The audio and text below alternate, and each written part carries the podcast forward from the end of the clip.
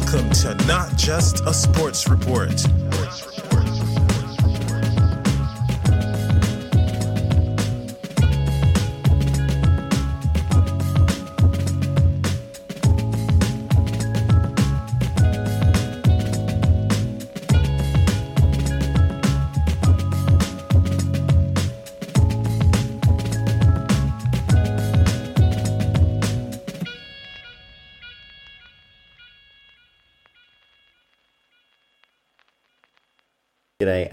Welcome to Not Just a Sports Report. Today I'm going to be jumping straight into week three of my Survivor Australia Blood vs. Water weekly wrap. There is a lot to get into. I'm going to sit down, watch all three episodes from this past week, uh, and kind of give my thoughts and comments as we go along. So, Survivor Blood vs. Water weekly wrap coming up. And if you enjoy the podcast, do be sure to follow Not Just a Sports Report on Instagram at Not Just a Sports Report you'll be able to see all the new content coming up. I've been working on plenty, so over the next couple of months, there's going to be a lot coming out through the Instagram page.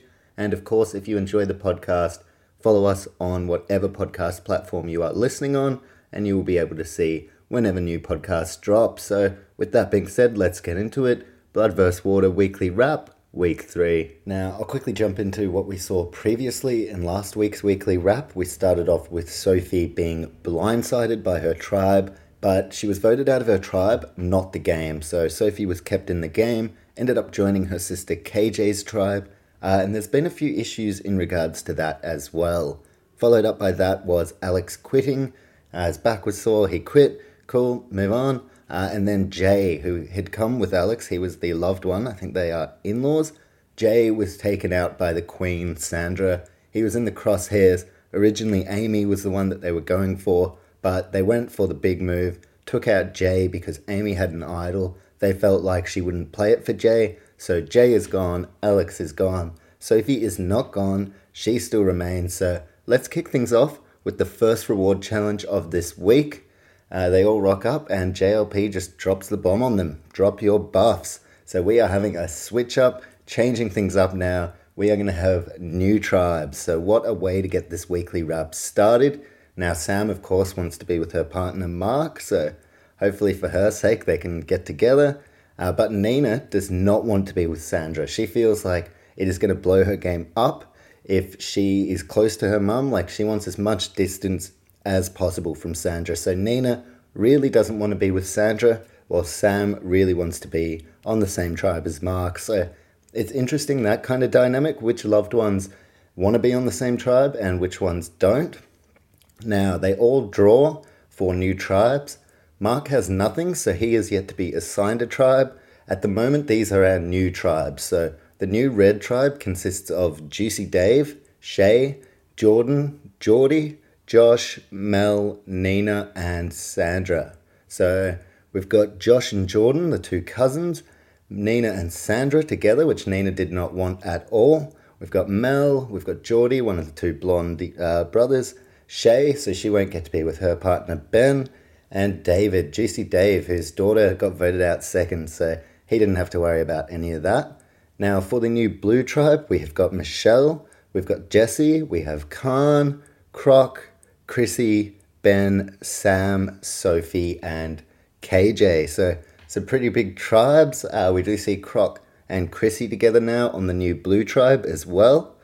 And JLP actually gives Mark a chance to choose which tribe he joins. So Mark has the choice. Surely he was going to go with Sam, but he actually went with the Blood Tribe. So Mark went on the opposite tribe from his missus. Sam is visibly upset about Mark's choice as well, but yeah, he's made his choice. So Big Mark most likely had to sleep on the couch the night this episode aired. Uh, yeah, I'd say, yeah, probably just, I don't know, no, no kissing, no kissing that night. I don't know. I don't want to be too crude uh, this early in the podcast, so let's move on. But yeah, I'm sure when this episode aired, Big Mark spent the night on the couch. I reckon Sam was like, "You sly dog, why'd you do that?" But that's how it is. Mark has gone on the separate tribe from his missus. So they've got to play opposite games and both rely on each other to make it to merge before they can work together. The pairs that we have on the Blood Tribe, we've got Jordan and Josh, the cousins. And we have Sandra, the two time winner, the Queen of Survivor, and her daughter Nina on the Blood Tribe. The pairs on the Water Tribe are KJ and Sophie, who have already been together in the last week. Uh, just because Sophie, yeah, she got voted out of her tribe, ended up on her sister KJ, so KJ hasn't been able to escape her sister. Her and Sophie are still in the same tribe. I'm sure KJ is a little bit nervous about that.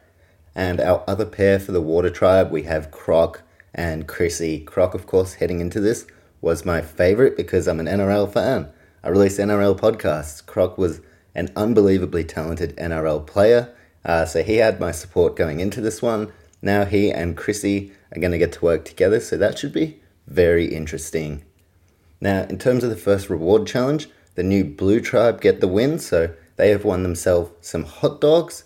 And as the new Blue Tribe are enjoying their hot dogs, Chrissy actually finds a clue and she ends up sharing it with uh, Croc, not Clock, Croc, Michael Crocker. So both of them end up finding an idol that is a huge power shift in the game if the two of them can keep the idol under wraps. So now all of a sudden, without anyone knowing, Chrissy and Croc on their new water tribe are in possession of an idol. So that is a really big thing early on in this tribe swap, and that has potential to really turn the game on its head.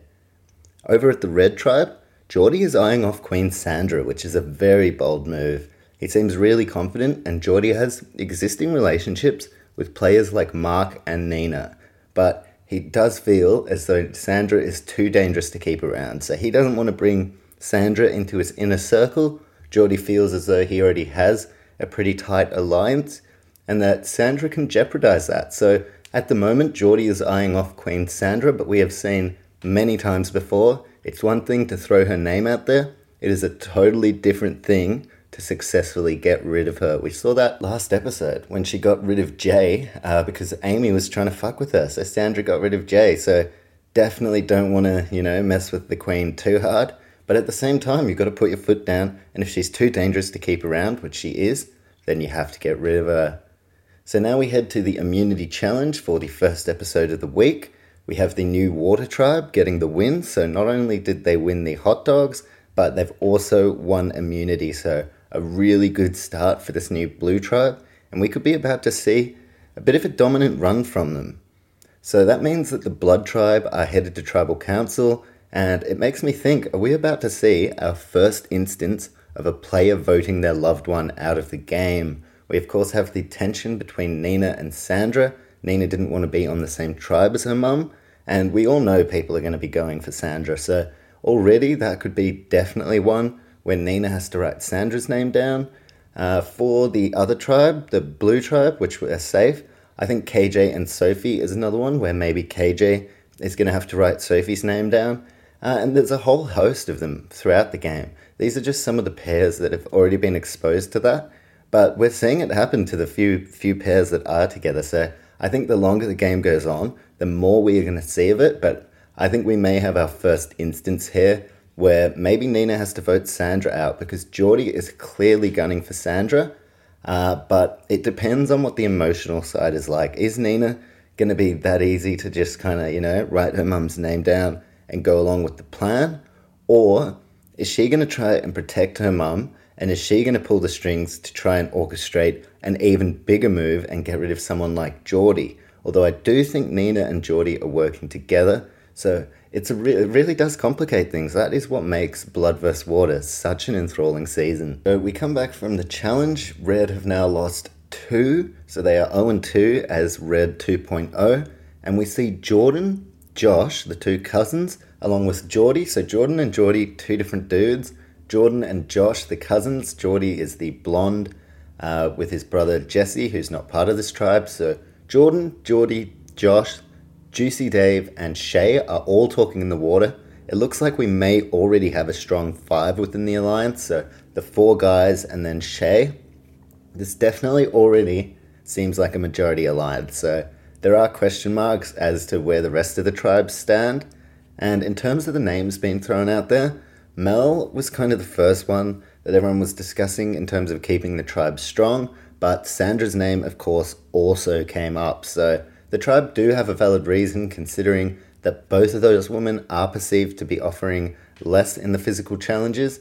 That's perceived. We don't know that. I don't know that for sure. Uh, and of course, all the challenges are different. They're not all manufactured for some big, strong guy where it's all bra- like brawn. It does come down to brains as well. We do have puzzles, things like that. So it's always a risky move trying to like dictate tribe strength and keep people around that keep the tribe strong because you really don't know what twists and what turns are around the corner.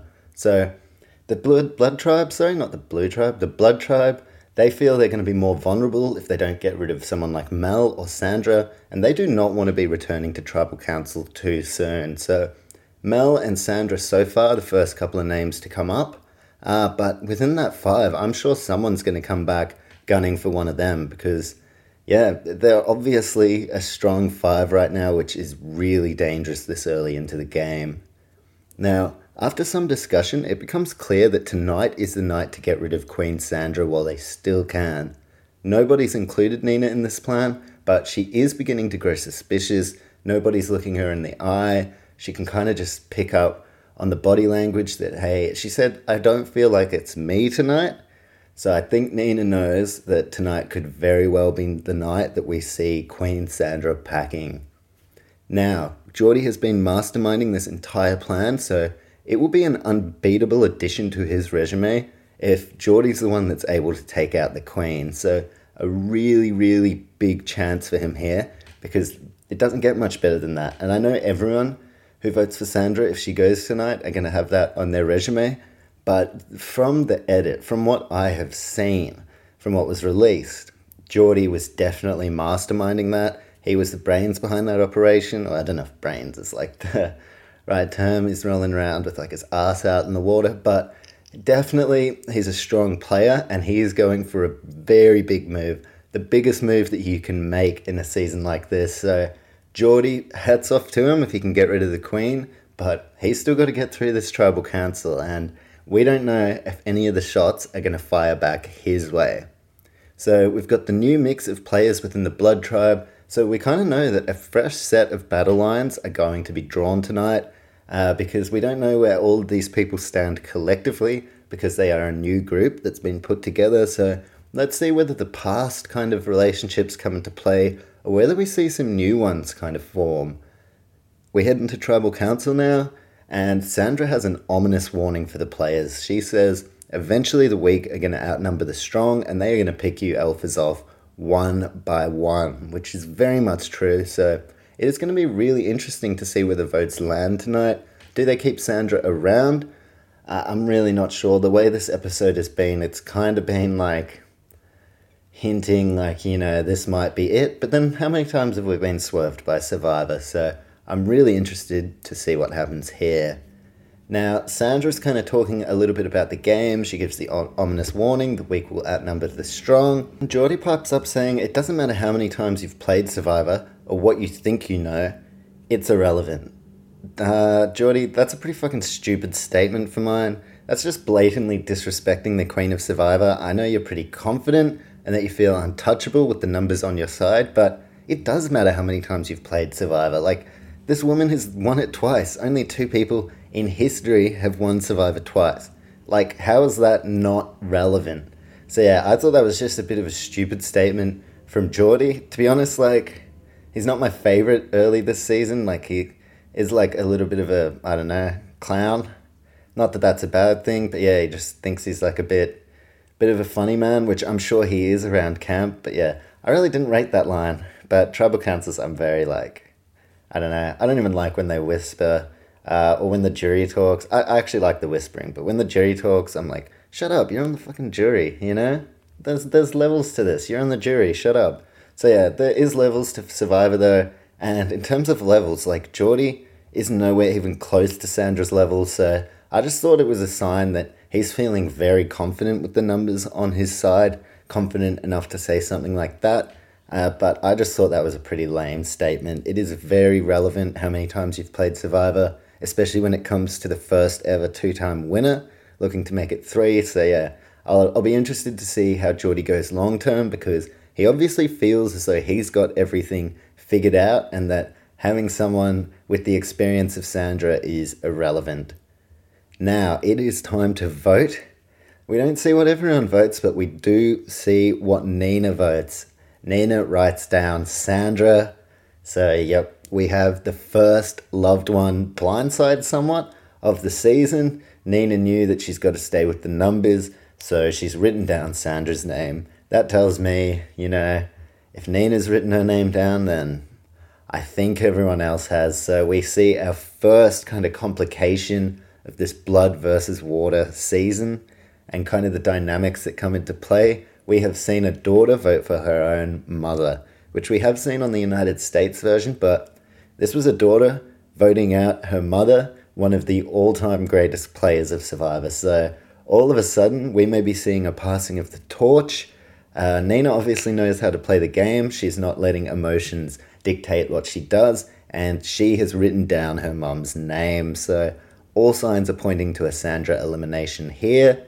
And before the votes are read, Shay plays her idol for herself. So a bit of a wig out. I don't think anyone was voting for Shay. Uh, she obviously thought, see, I, I at least appreciate that from Shay. You know, Geordie's like, you know, feeling like the king of the castle, talking a mad game. At least Shay is smart enough to know that sometimes when you feel too comfortable and everything seems like it's too kind of easy, then you could be in danger. So I kind of respect that from Shay. She really didn't need to play it, but it shows that at least she kind of hasn't lost her head being with the numbers. She still knows that she could definitely be in danger. So honestly, I think Shay probably stands a better chance at winning this than Geordie. I just don't think Geordie's looking at the bigger picture He's more focused on the now.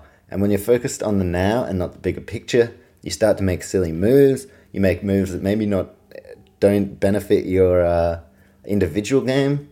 And yeah, he's just talking a very big game. Kind of off Geordie after that statement. I'm like, come on, bro. It's fucking Sandra, man. Like, who do you think you are? But Shay plays the idol for herself, so if she does get any votes, she will be safe tonight. And speaking of the votes, and speaking of trains fucking thrashing through behind me, uh, it is time to read the votes. And just in time, because that train, that was a quick ass train, wasn't it? That whoever's behind that wheel had somewhere to be, I'll tell you that much for free. Anyway, let's get to the votes now for episode one in this weekly wrap. Vote number one, Juicy Dave, my man. He has copped a vote, most likely from Sandra. Honestly, if anything makes sense, they had a bit of a beef. It would be Sandra being like, fuck you, Juicy Dave. Now, second vote, Sandra. Third vote, Sandra. Fourth, fifth, sixth votes, all for Sandra. So looks like she voted for Juicy Dave. Next vote, and the sixth person voted out of Blood vs. Water, the Queen, the first ever two time winner of Survivor, the only woman to have ever won Survivor twice, Sandra Diaz Twine.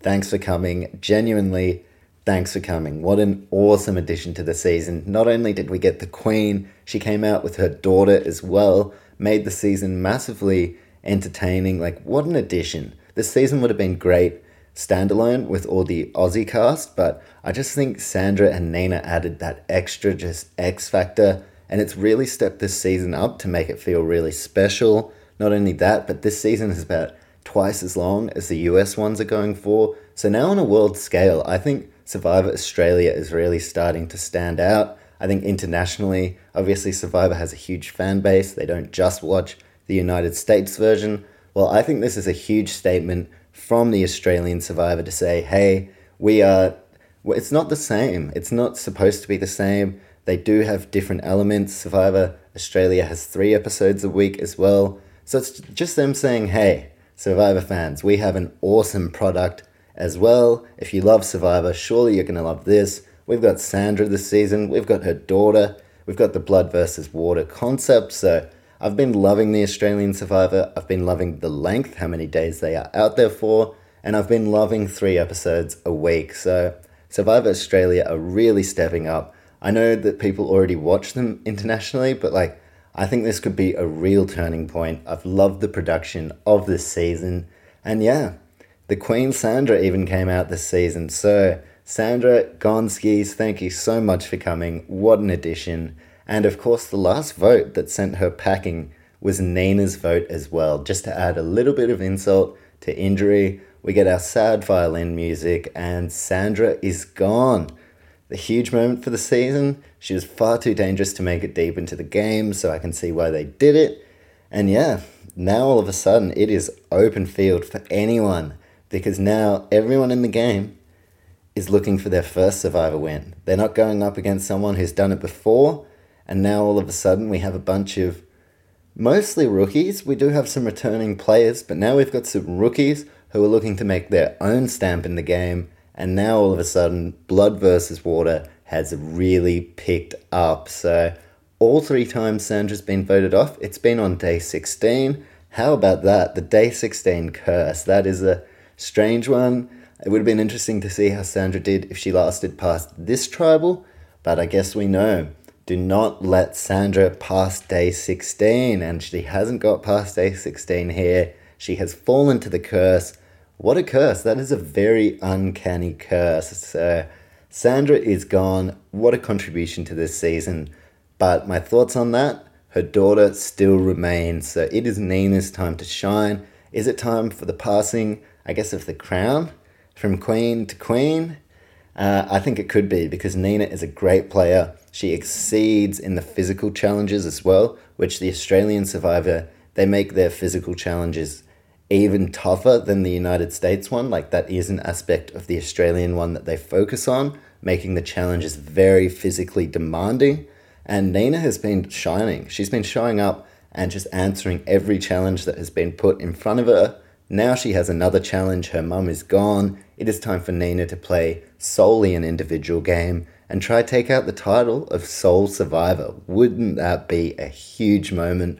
I don't know if she's going to get there. I do think being an American amongst a cast full of Australians really does hurt your chances because there's going to be that little tiny bit of like, you know, oh, we don't want to let an American come and win our Survivor. So I'm really keen to see how Nina goes going forward. Sandra is now gone. The Queen is out. That is the first episode of this weekly wrap. So now it is time for me to move on. We've had a huge moment in this first episode. Sandra gone. We have two more to follow. So let's get going into episode two now. And episode two of this week's wrap opens up at the Red Tribe as the players return to camp from tribal, fresh off dethroning the Queen. Nina can't even believe that she wrote her mum's name down but it was the right call.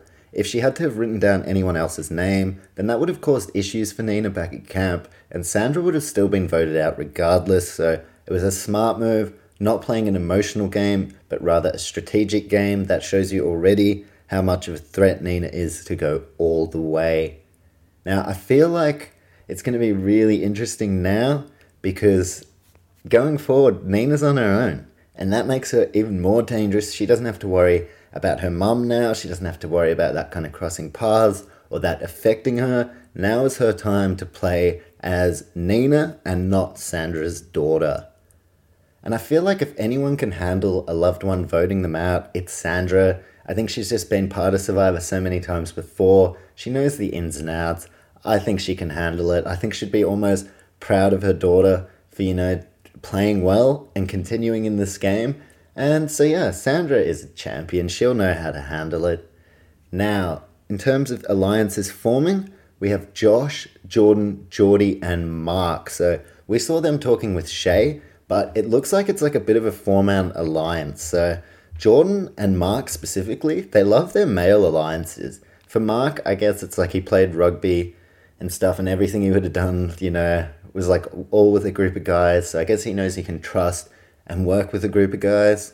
Uh, Jordan, he's PT, muscly. Uh, I don't know. This is probably a generalization. That's pretty rude, but it's probably just like, yeah, these guys have muscles. I got muscles. Dope. We, you know, similarities. We are boys. So we got the four guys forming an alliance, uh, and that's a really interesting one. I guess Mark looks like he's kind of spearheading the operation there, and I like that. Mark's gone. You know, he's like, I don't want to be on my missus tribe. I'm going full boys time. Like if I could kind of state what he did. It's essentially not going on the same tribe as your missus, and then what he's done. It's like you know, his Sam's just been like, "Hey, Mark, let's just have a movie night. You know, maybe some wine and a nice meal." And Mark has gone out with the boys on a bender. that is kind of what I'm getting from this Survivor gameplay. I don't mind it as well. You don't want to put yourself with your loved one too early because that definitely, if Mark and Sam are together, people are going to be going for them the entire time. So that was actually a really smart play from Mark. Now he can form an alliance on this side, and he's hoping that Sam can form an alliance on the other side. And once they make it to merge, damn, then all of a sudden they really have the numbers on their side. Over at the Blue Tribe now, and speaking of Sam, her and Khan are laughing and joking around while Sophie is just uh, staring a hole through Sam. Sophie really is not impressed with Sam. The beef is real between these two this season. Sophie has not let last week's blindside go. She wants revenge big time. And it's going to be a really interesting thing if they do go head to head because Sophie is playing a highly emotional game. I mean, especially when you compare her to Nina, who was able to vote her own mum out and can kind of handle that. Whereas Sophie is very emotional. She is making her decisions based off of emotion and revenge. Uh, and I don't think that's the way to go. You look at someone like Nina, who's making her moves strategically, and that is really enhancing her game. Where at the moment, Sophie's emotional game is not only affecting her, it's also dragging her sister KJ into this. Now, I don't think playing so emotionally is going to work out well for Sophie. I think it could end up blowing up in her face, and Sam doesn't want a bar of her. You know, Sam is going around and she is planting the seeds for a Sophie vote at the next tribal. She wants her gone. She doesn't think that they can repair their relationship and work together again. So Sam is doing everything that she can to throw Sophie under the bus and get her gone. So the beef is well and truly on. And if Blue lose the immunity challenge today, then it is safe to say we are going to have a showdown on our hands between Sophie and Sam. Love myself a bit of beef It's been good. It's been a good little narrative in this season. And the beef is very real. Like, I'm sure now, or once the season was done, like, definitely that, you know, less beef and just totally friends. But when you're in the heat of Survivor and you're hungry and shit, like, the beef is so real. That's the one thing I think I would struggle out there. I get pretty hangry, like, when I haven't eaten. I just get pretty pissed off. So, yeah, I can see that happening to me, like me not having anything to eat because I'm on Survivor and then hearing that someone like threw my name out and just like being very angry and salty, definitely. Uh, the reward ones would get me too. Like it's like, yeah, you can win this fucking like roast meal, and then I'd lose. I'd probably be like, I have to quit the show. I have to quit. Nah, you don't quit in Survivor. Although I will pay it to Alex. He did. If you have like a really bad back and stuff, there are reasons to quit. Uh, a roast meal is probably not one of them. Now let's get back into the action. And KJ is really caught in the crosshairs of this beef that is involving her sister. KJ's game has been made on building relationships, which is now being majorly jeopardized given the very public beef between her sister Sophie and Sam. And to be honest, a lot of the numbers are on Sam's side too. So all of a sudden they could go, you know what? KJ's the next best thing, let's just vote her out. And KJ didn't even do anything. So that is the beauty of a Blood vs. Water season so many little storylines intertwined into the season as a whole. And honestly, I bet Mark is glad that he decided to choose the other tribe, go on his bender with the boys, because things can get very messy when it is your loved one involved in the showdown. We can see that with KJ now. Uh, and yeah, I think Mark is probably better off having his boys' time and not being involved in this beef at this stage. Now, Sam confronts Sophie for a bit of a chat but Sophie's not having a bar of it. She is so clearly still bitter and hurting about what went down last week. It's just full 100 salty vibes from Sophie. But to be fair, like, she did get fucked over. Like, Sophie is now being made out as, like, this liar and this person you can't have on your tribe. But to be honest, like, if anyone was being snaky and if anyone has been lying and if anyone deserves to not be trusted, it's actually Sam. But Sam has done such a great job at lying that people now look at Sophie as just this like dreadful person. Not dreadful, they don't think she's a dreadful person, but like a dreadful addition to their tribe. And it's like not true. She has a very, very strong personality and she is a bit like, I don't know, not too much, but like she's a bit much. But really, the thing that makes it kind of shitty for her, like she's hurting and she's so bitter And the worst thing is that Sam has fully turned this back on her and she's made her look like a bitch. Like Sophie looks like a bit of a bitch. When in reality, what happened was she put her full trust in Sam. She had Sam's back, and Sam fucking gave her the flick. And now all of a sudden, like Sophie's the villain. So I do feel for her, but it, it is what I said earlier. Like she does have a very strong, or what I've said in earlier podcasts probably, uh, is that she had a very strong personality, and that that could come back to really haunt her. And I think that is what we are seeing here. Uh, Sophie is such a strong character that people are kind of buying into what Sam's saying because Sophie's going and confronting people. You notice it's not that hard to spin the yarn like, oh, Sophie's like too much, she's trouble, you don't want her on your tribe because she's going and she's confronting people and she is getting into a bit of beef.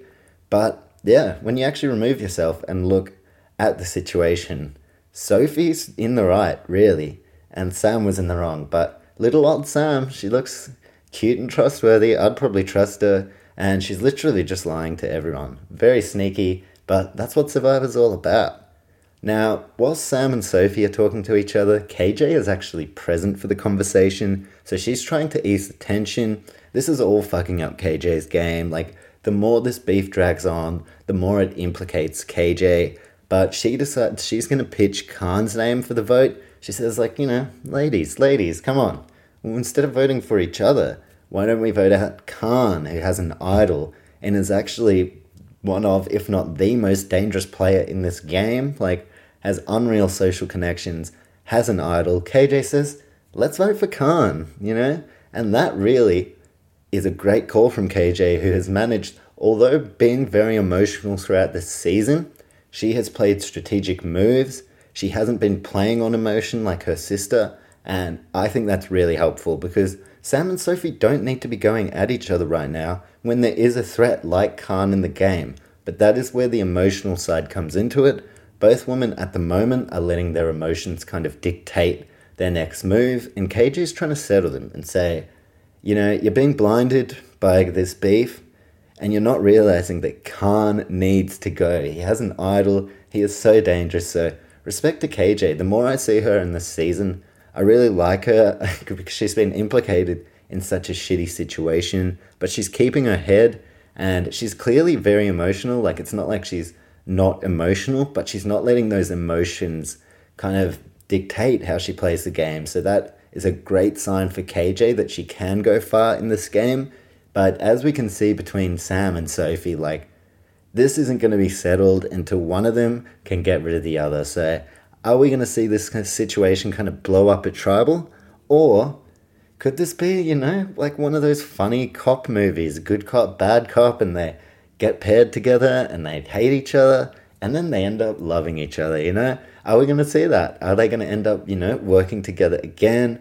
Probably not. I highly doubt Sophie trusts Sam, especially after the way Sam's been talking about her now. So, highly unlikely that they will work together. There may come a point where they have to, uh, kind of a common em- enemy that they have to get rid of, but I would be shocked if these two aren't at each other's throats until one of them has gotten rid of the other. And then all of a sudden, Sophie starts go having a go at KJ. It's like, uh, fucking hell.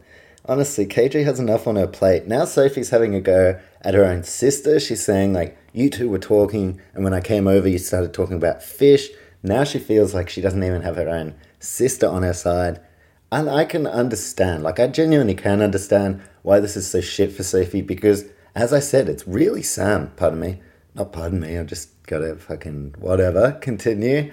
Uh, really, it's Sam who's in the wrong. So, Sophie just, it would be a really shitty situation, but this is the situation she finds herself in. She cannot be blowing up at her sister. She needs to chill out on the confrontations big time because that is just feeding into what Sam is telling everyone. Like, this chick is drama, she's too much, she's high maintenance, you don't want her around. I don't think that's true, but when you start going and confronting everyone, including your own sister, you are not helping yourself at all. So at this stage, Sophie doesn't even know if her own sister is in her corner. The paranoia and the mistrust is really settling in, and we haven't even hit the challenges yet. So we haven't even got to the immunity challenge, for goodness sake. Now, Sophie definitely still seems like she's going to be pissed off about the blind side from Sam. I mean, maybe they'll get together at the reunions and Sam will be like, oh, hey, how are you? And Sophie will be like, fuck you. Uh, but nah, I, I think Sophie definitely, she's adult, an adult, she's mature. By the time the season's over, she'd definitely be able to, you know, talk it out with Sam. But right now, if I had to pick anyone who's still going to be really pissed off and salty after the season, it is definitely Sophie. And yeah, her sister better hope she doesn't write her name down because then the salt could really intensify. Anyway, we didn't get a reward challenge, and if we did, I missed it, so sorry. Uh, but no reward challenge, straight into the immunity challenge, it seems like. So, big, big challenge straight up. It's like, no, no food this time. You guys are literally, one of you guys is going home, so let's get into it.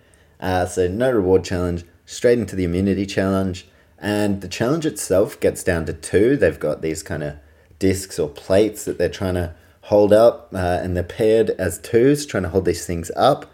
Now it gets down to two pairs KJ and Chrissy for blue, they're still trying to hold their disc up, and Mark and Jordan for red. Continuing Mark's bender with the boys, him and Jordan are like, you know, let's get amongst it here. So Chrissy and KJ are struggling. They look moments away from dropping, and that is exactly what happened almost moments after I wrote that in my notes. KJ and Chrissy drop, Red get the win, so this time they won't have to go to tribal, and that is going to send the new blue tribe to tribal council for the first time. So, again, uh, in these first two episodes, we're going to see new battle lines drawn. We've had a tribe swap, new tribes, and that can only mean one thing we've got to see new battle lines. So, the blue tribe are heading to tribal council this episode. As for who goes, uh, there are a few contenders, but it definitely looks like it is going to be on between Sophie and Sam. So that's what I'm thinking. I think we have a Sam and Sophie showdown. Surely going to be juicy. Hopefully, we see some shit talk. I always love some shit talk. Hopefully, they just get dirty and start throwing like personal barbs. Nah, that's a bit much. That's a bit much, actually. Uh, I just want some shit talk, you know? I want them to really get into it. Hopefully, they do. Now, back at camp, Mel, Chrissy, Sam, Croc, and Jesse are all together. So Croc and Chrissy were obviously going to work together. Now Mel, Sam, and Jesse are involved as well. So that's already a lot of numbers, which spells trouble early for Sophie here. And their plan is to split the votes on Sophie, but also put some votes on Khan. So I think that's a better move. You want to get rid of Khan, like forget about Sophie. King Khan has an idol. There are plenty of reasons as to why he should go home tonight. The only real reason that Sophie should go home is the beef with Sam. So that's really interesting, but Sophie is actually working alongside Ben on a separate plan to take out Khan. So there are two sides working separately, with both groups throwing Khan's name out there. That definitely makes him uneasy, although he seems to trust a lot of these people. So I don't think he's too uneasy yet, but to have two different sides throwing your name out there that's the thing. If Sam and Sophie could hug it out and all vote for Khan, then he would be gone. But that doesn't seem to be the case here. So we have Sophie and Ben looking to get Khan out, and they decide they're going to float the idea to Chrissy, Croc, and Sam. So Sam is there. Sophie's trying to say, like, let's get out Khan. Everyone's on board too, so it looks like they're all cool to do that. But they can't be too red hot because if Khan plays his idol, then, you know, he's not gone and you're going to have a very pissed off Khan on your hands tomorrow. So that's the plan. Sophie wants to vote out Khan, but the real plan for everyone still is to vote Sophie out. So Sam, Chrissy, Croc, Jesse, and Mel, they aren't going to deviate from their original plan. They are still going to look to get Sophie out. Now, Chrissy has an interesting quote. Sorry, go away. All right, sorry, distracted. Uh, an interesting quote from Chrissy. She says, Watch, I'll stuff it up. So, really worrying that Chrissy is pretty sure she's going to stuff it up. A very ominous warning that uh, looks like, you know, you can, you can almost guarantee that Chrissy's going to fuck up the plans now. Otherwise, why did they add that in? But Croc, thankfully for Chrissy, she's got Croc helping her out. So Croc gets her up to speed on everything, relays the plan to her twice, probably several times, uh, so Croc is like, here's the plan, here's the plan a second time. Maybe he knows what Chrissy's like. And hey, I like that she's self aware, you know? It's so funny that, like, She hasn't even watched Survivor, couldn't care less for it. Here she is on Survivor, battling the elements right deep into the game. And yeah, she still doesn't even really know what the plans are. And she's like, What is Survivor? Now she's like, Oh, this is Survivor? It's fucking hard. I'm hungry. So I like Chrissy as an addition. It's kind of funny having someone that is like ultimate amateur come into the game because too often we see people who've grown up watching Survivor. They know they know all the moves. I like seeing someone like Chrissy come out and be like, "Oh shit!" Even the first tribal, I'm pretty sure she just wrote someone's name down. Like everyone went with a plan, and she went like the classic someone who's never seen Survivor, and was like very innocently at tribal, like I'm gonna vote for who I would like to vote for, like individually. So Chrissy's been a funny addition to this season. Hopefully, for her sake, she doesn't stuff it up. Yeah, if she does, if Chrissy does cook this, then that's just shocking from her because Croc has told her a couple of times now. So let's get back to it. And nobody's game has been blown up more than their loved one than KJ's. She has been constantly been stuck in between protecting her best interests and protecting her sister. Sophie's behavior is having a negative effect too, and now KJ finds herself very unfairly in the firing line. Does KJ vote for Sophie? It almost has to happen if KJ wants to succeed individually. Sophie is blowing up her game hard, and unless they can separate and go to different tribes, then I don't think there's a future for them to work together. KJ's game is totally being brought down by Sophie. No, no fault of anyone's, but just the circumstances and the twist of the game. Now, we saw Nina vote for Sandra last time, so we've already seen one loved one vote for another. And if anyone probably has to vote their loved one out, it is KJ. Now, Khan actually says to KJ, I think Sophie would understand. Now, if I had to pick anyone who seems like they wouldn't understand, it would be Sophie. She's already livid about the Sam thing. She's been playing a highly emotional game in attempt to get revenge on Sam. So if KJ votes for Sophie tonight, I wouldn't be surprised if Sophie is still pissed off about it to this day. Obviously, she loves her sister, but yeah, judging by her reaction to being blindsided by Sam, if she gets blindsided by her sister, oh, oh boy. It is now time for Tribal Council, our second of three in this week's weekly wrap. And JLP opens up by asking Sophie how is she finding her third tribe. Not much has changed in Sophie's opinion. She talks about loyalty and you know she's you know she's talking about I'm loyal, you know you can trust me, and she's starting to get into it, and the look on KJ's face is priceless. KJ is looking at Sophie like fuck me, please don't say anything outrageous here, but as I've said, to be fair, if anyone has been the snake in this whole situation, it's Sam. None of this matters though, because it's all about perception, and everyone's perceiving Sophie to be the snake and the one that you can't trust. And I mentioned in a couple of podcasts, including this one, Sophie's strong personality could potentially come back to bite her. I've said that, and that is exactly what's happening here. She's a bit too proud to know when to tone it down a little bit. Uh, and she's hurting, she's emotional, and she's responding to that emotion with outbursts that are not only negatively impacting her game, but really negatively impacting KJ, her sister's game. So her strong personality has ended up coming into play as I thought it might. I thought it could also take her all the way to the end, uh, but just judging by the outbursts and the confrontations, she would really be fighting an uphill battle to get all the way to the end. KJ is in tears as well. She's extremely upset. She says she's so tired, you know, and it's an extremely delicate situation. You've got your sister who is hurt herself and is in the in, in the midst of a big beef and you're implicated in it. And yeah, I can understand why KJ is crying. She really didn't do anything to be involved in this situation. And now this nuclear beef that is just like on between Sam and between Sophie. KJ now finds herself in a situation where not only does she have to pick a side, but if she picks her sister's side, that could mean that she's sent packing. And if she goes against her sister in the best interest of her individual game, well, she's going against someone who we've already seen gets super, super pissed off when she's blindsided and likes to confront people. She's already confronted J- uh, KJ, so uh, yeah, it's to be wild. Like, for sure, if KJ ends up blindsiding her sister here, you can almost guarantee at the next family Christmas, Sophie's pulling KJ aside for one of her textbook signature confrontations. You know, they'll all be at the dinner table. They'll be like, oh, wow, it's so great. This, with COVID, you know, last couple of times, this family member didn't get to come out. And Sophie would be like, KJ, can I talk to you? And everyone at the dinner table would be like, oh, god damn.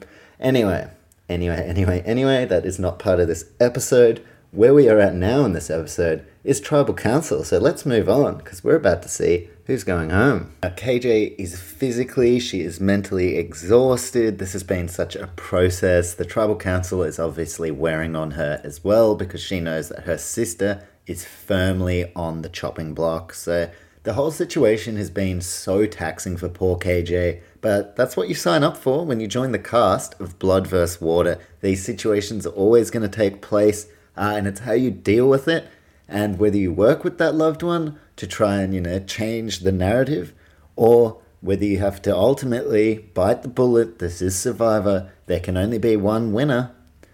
You got to vote your loved one out. So KJ is obviously very, very upset. And when it's time to vote, KJ votes for Sophie. Damn. Damn, damn, damn, damn, damn. KJ had to do it had to do it. She's too tired, and in my opinion, she is well within her rights to vote her sister out here. Sophie has been blowing her game up. If KJ wants to go further in this game and not be any further implicated by this beef between Sophie and Sam, she needs to put her foot down. And if she can't get rid of Sam, then the next best thing, albeit a very, very hard vote to make, it's got to be Sophie. So KJ votes for Sophie. That is two episodes in a row that we have seen a loved one vote for one another. And in my opinion, when we saw Nina write Sandra's name down, that was when I was like, Sandra's gone. And seeing KJ write Sophie's name down, looks like Sophie's gone as well. So we're going to see the votes come, but the underlying detail that everyone's missing is that the real liar and deceiver is Sam. Sophie's strong personality has made it all too easy for everyone to believe Sam when she claims that Sophie is a liar. Uh, so Sam is the snake in the in the grass that nobody is looking out for. Everyone has placed their attention on Sophie, who honestly through early parts of the game showed that she's nothing but loyal and a great person to have on your side. So it is now time for the votes. It looks like Sophie is all but gone. Uh, let's read the votes. Vote number one is Sophie. No surprise there. Vote number two, Sophie. Vote number three, KJ. So uh, one of them swung KJ's way. She's already, it's already too late. She's been implicated uh, in her sister's drama. Not just that, but KJ gets the fourth vote. So right now, two votes Sophie and two votes for her sister KJ. Now we have a vote for Khan, and then it goes Sophie, Sophie, and the seventh person voted out of Blood vs. Water, courtesy of a nice little vote from her own sister, Sophie. So, Sophie, the seventh person voted out of Blood vs. Water, she was voted out twice, and I do feel for her as Sam has manipulated everyone and has given them a warped perception on what Sophie is actually all about. Sophie has been nothing but trustworthy, and she was really burned by Sam.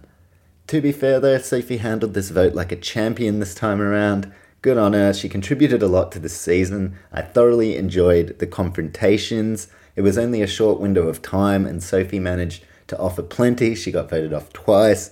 Uh, so, yeah, thank you for coming, Sophie. But now it is time for KJ to play her game individually. She was hampered, she was being held back by having her sister really dragging her down.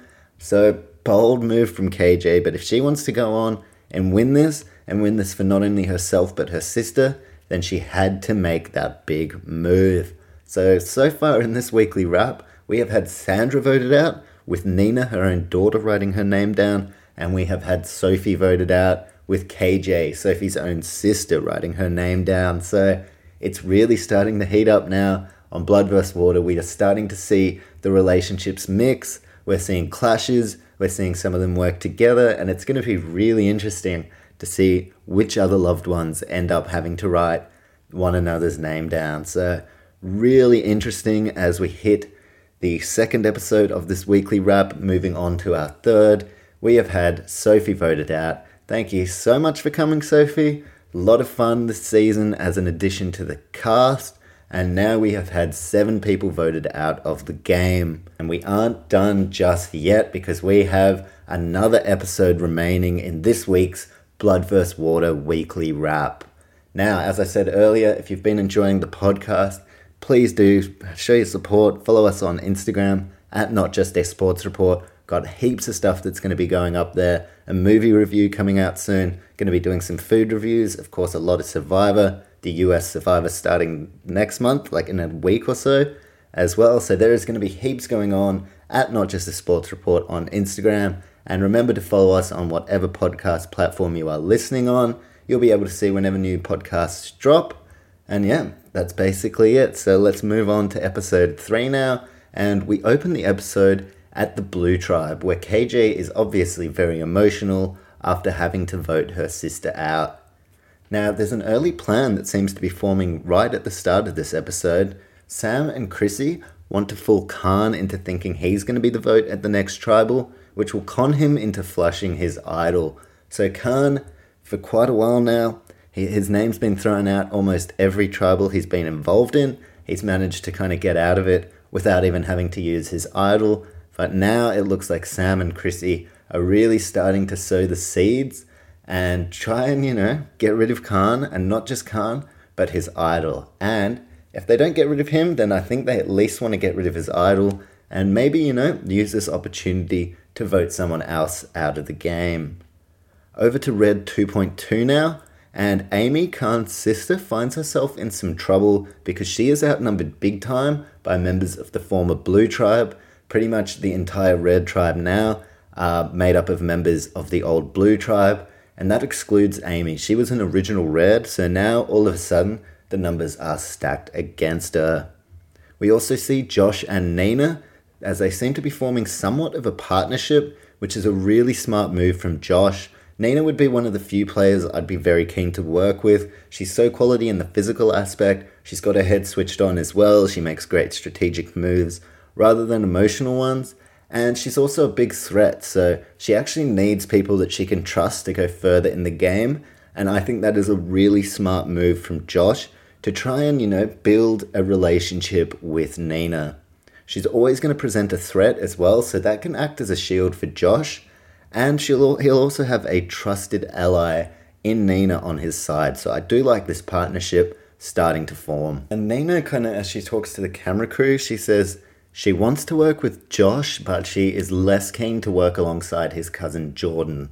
For now, Nina is happy to be Josh's second option, but the key kind of phrase in that was for now. So Nina holding off her guns, she's not going to make a huge move and try and separate the cousins so that she can more closely work with Josh, but it's definitely on her agenda. She doesn't want to, you know, be the number two option for too long. We head to the reward challenge now, and we've got some physical contests here. And the reward is going to be fish and chips. I don't eat fish, so I'd have been like, damn. Um, I guess I'd probably have to try and eat fish if it doesn't make me fucking sick on Survivor because that's like one of the only few things you can eat. But the chips, everyone loves some hot chippies. Uh, all I do really is charge my phone, twerk, eat hot chip, and lie. So I do love myself some hot chips, and the reward here is going to be fish and chips. Now, we have to have someone sitting out for red because they have an extra player, and the Juicy D, aka David, is going to be the player sitting out for red in this challenge. Now, up first in the challenge, we have Mark versus Croc.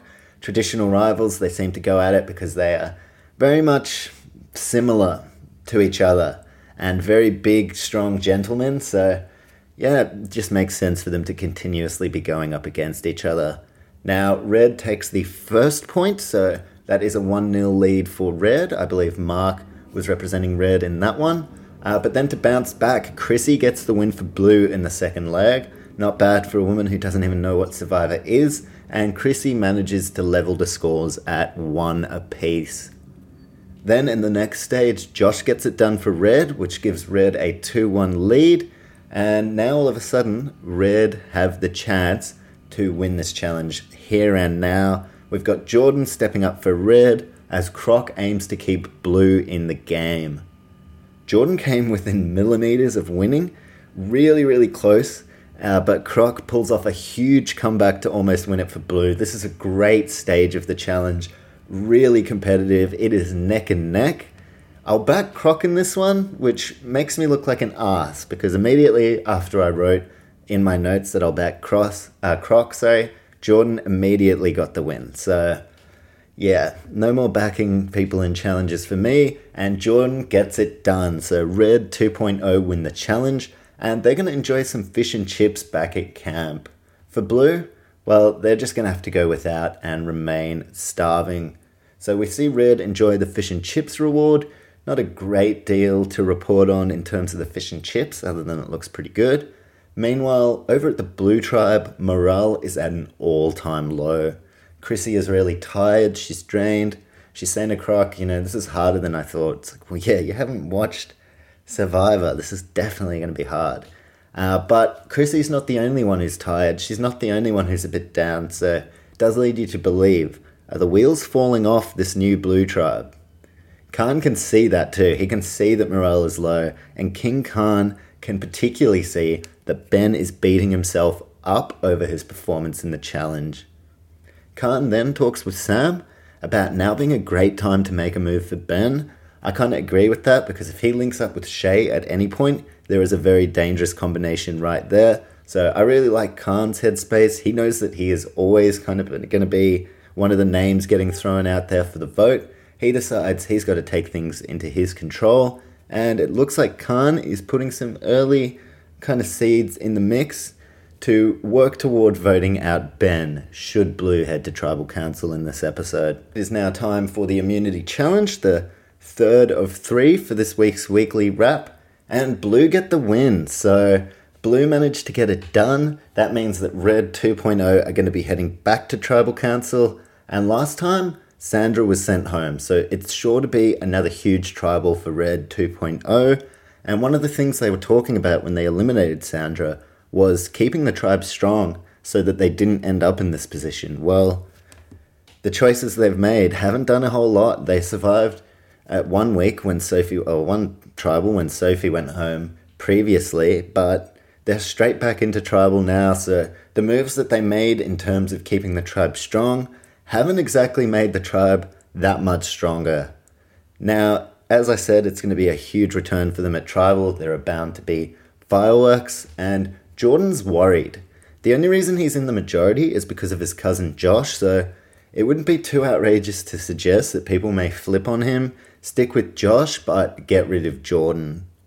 Amy, in particular, is out to get Jordan as well, which is funny because they are from the original Red tribe. They are outnumbered, but Amy's keen to create some chaos amongst the tribe, so now would be a great time to do that. She believes if she can get rid of Jordan, then that is one step toward taking down this group of alpha males who are trying to dictate exactly what happens in this tribe. Amy is keen to split up the two cousins. As I said, if you didn't hear the first weekly wrap I did, it took me four episodes to work out who these cousins were. They didn't show them at all in the first three episodes. Now, I remember because they had the epic voiceovers. They were like, you know, mother and daughter, father and daughter, whatever, you know, like husband and wife. And then all of a sudden they had a pilot and his personal trainer cousin. I was like, what? Couldn't you just say cousins? But yeah, very specifically, a pilot and a personal trainer cousin. I went on tangent after tangent in my first weekly wrap, like, where the fuck are these guys? I haven't heard anything about these guys. I don't even know who they are. Who's the pilot? Who's the personal trainer?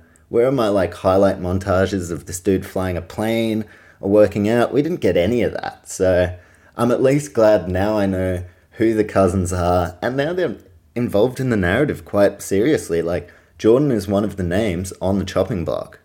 Now, Amy goes and she tries to get Mel and Juicy Dave on board. Those two are in the minority, so it makes perfect sense to try and involve both Juicy Dave and Mel in your plans because they're on the outskirts. They they know even if they do work with the majority, then they're just going to be the next ones to go. Now Amy goes and mentions the plan to Mark. Bad move. Amy is a girl. Mark is in full bender with the boys mode, so Mark definitely seems to be set on an all male alliance up until he joins forces with Sam, and then things will change there. But Mark has like gone full 100. Uh, yeah, the boys mode, which I honestly don't know. I wouldn't go an all male alliance. I think that's too simple. I don't know. The, females are pretty crafty. I'd, I'd be trying to link up with them and, you know, try get a different perspective rather than an, an all male one. But that's what Mark wants to do. So far, it's working for him. I don't even think anyone's been trying to vote for him. So, what Mark's doing is obviously working, but Amy going and telling that to Mark was a really silly move. He is so much stronger aligned to the boys and Jordan and Josh than he is with Amy. Now, Mark is surely going to go and relay this back to the boys. I would be very surprised if he didn't. Meanwhile, Amy is continuing to go and tell people about her plan. This time she's trying to get Shay on board. That is a way better call than Mark. I can't see Mark flipping, uh, but if you go to Shay, you know, if Amy can help Shay to realize that Shay is on the bottom of this majority alliance, then that could be all that Amy needs to get Shay on board and break up these two cousins. But Shay goes back. She immediately tells Josh what is happening. Thanks a lot, Shay. Girl power. Uh, turns her back on Amy. No, she doesn't. She was already aligned with these guys. Uh, and Shay, the only person she really wants to align with is her partner Ben. So, yeah, but she has gone back and straight away told Josh what is happening. I don't think Mark's going to go with Amy, and now Shay has like blatantly gone back and told Josh she is not going to work with Amy. So, in my opinion, Amy's doomed here. Shay clearly isn't keen to work with her. I would be very surprised if Mark goes against his all male alliance. So, Amy's in massive trouble. There's not really anyone who can save her except for Nina. Now, Nina has caught wind of both plans. She knows that she has options and it is either Amy or Jordan. At this point, my pick is Amy. I think she's heading home tonight, uh, just based on, yeah, Mark's not going to flip. I thought maybe Shay could flip, and then Shay was like even more stern than Mark. Shay just went straight back and told Josh. So Amy doesn't really have numbers on her side. She has got Mel, uh, Juicy Dave. I'm just trying to work out who else she has. But Nina seems to be on board with Amy, so Nina seems to be the swing vote, and all of a sudden, a very juicy blindside could be on the cards. It looks like it's going to come down to Nina's vote, which is a great position for her to be in so shortly after Sandra's elimination. So we head into tribal now. This is the third of three tribals in this weekly wrap, and Jordan talks about being in the hot seat tonight. It is his first experience being one of the names on the chopping block, uh, and it's a different experience now he's coming into tribal fighting for his life in the game. The point of conversation changes back to keeping the tribe strong, and what both Jordan and Amy contribute in that regard. Juicy Dave pipes up and he backs Amy. He says, Amy did really well in the last challenge. Like, if we are going to make this about challenge performances, then we shouldn't be looking at Amy. So it looks like my man Juicy Dave has learned his lesson. Be nice to your allies at, allies at Tribal. Don't throw them under the bus pump them up a little bit.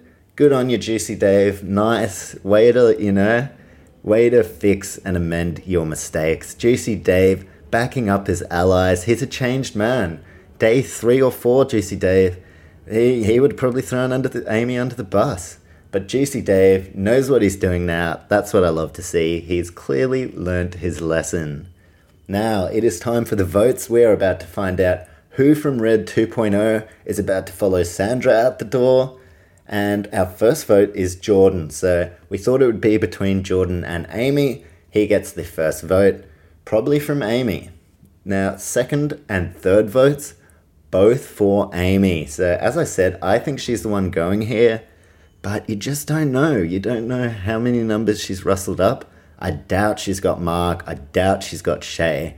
Uh, but there are other there are other numbers floating around. We haven't even really seen Geordie, who last tribal they were at was so confident. Didn't think Sandra playing the game twice was relevant. Didn't think fucking people texting me all the time. It's probably like, uh, oh, looks like I am not home. I am home. talk about fuck you, Australia Post. Quick uh, segue. Fuck Australia Post. I'm home. I'm literally. You can you can hear me. I'm. Where am I right now? I'm sitting in my fucking room. Unbelievable. Australia Post, you suck. Let's get back to the Survivor chat now. Uh, so we've had two votes for Amy, one vote for Jordan. Next vote, Mel. So as I said, she's on the outside. Now we've had a couple of votes for Amy, we've had a vote for Mel, and we've had a vote for Jordan. The fifth vote is for Mel. So I didn't even realize Mel was an option. Now all of a sudden, she's more of an option than Jordan.